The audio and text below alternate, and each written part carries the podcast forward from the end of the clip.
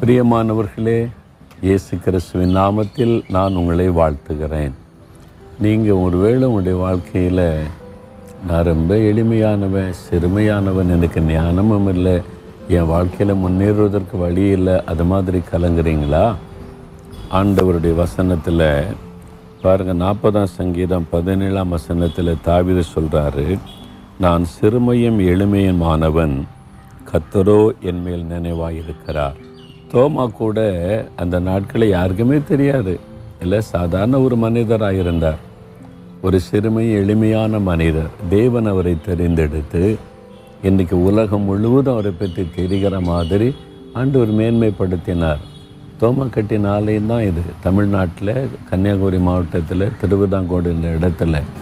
கிபி அறுபத்தி மூன்றிலே கட்டப்பட்ட ஆலயம். உலகத்திலே இன்றைக்கு இருக்கிற பழமையான ஆலயம் கிறிஸ்துவ ஆலயம் இதுதான். அப்போ இன்றைக்கி தோமாவை பற்றி உலகம் முழுதும் தெரியுதில்ல?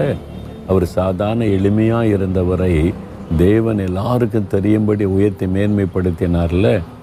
காரணம் அவர் மேல் அவர் கத்த நினைவாக இருந்தார் நீங்கள் கூட சொல்லலாம் என் கொடுமை எளியது என் நான் ரொம்ப கஷ்டப்பட்டவன் சொல்லி சிறுமையும் எளிமையுமானவன் என்று. கத்தர் உங்கள் மேலே நினைவாக இருக்கிறார் ஆண்டவர் நம்மளை நினச்சா போதுங்க. ஆண்டவர் ஆசிர்வதித்து நம்ம உயர்த்தி மேன்மைப்படுத்த முடியும்.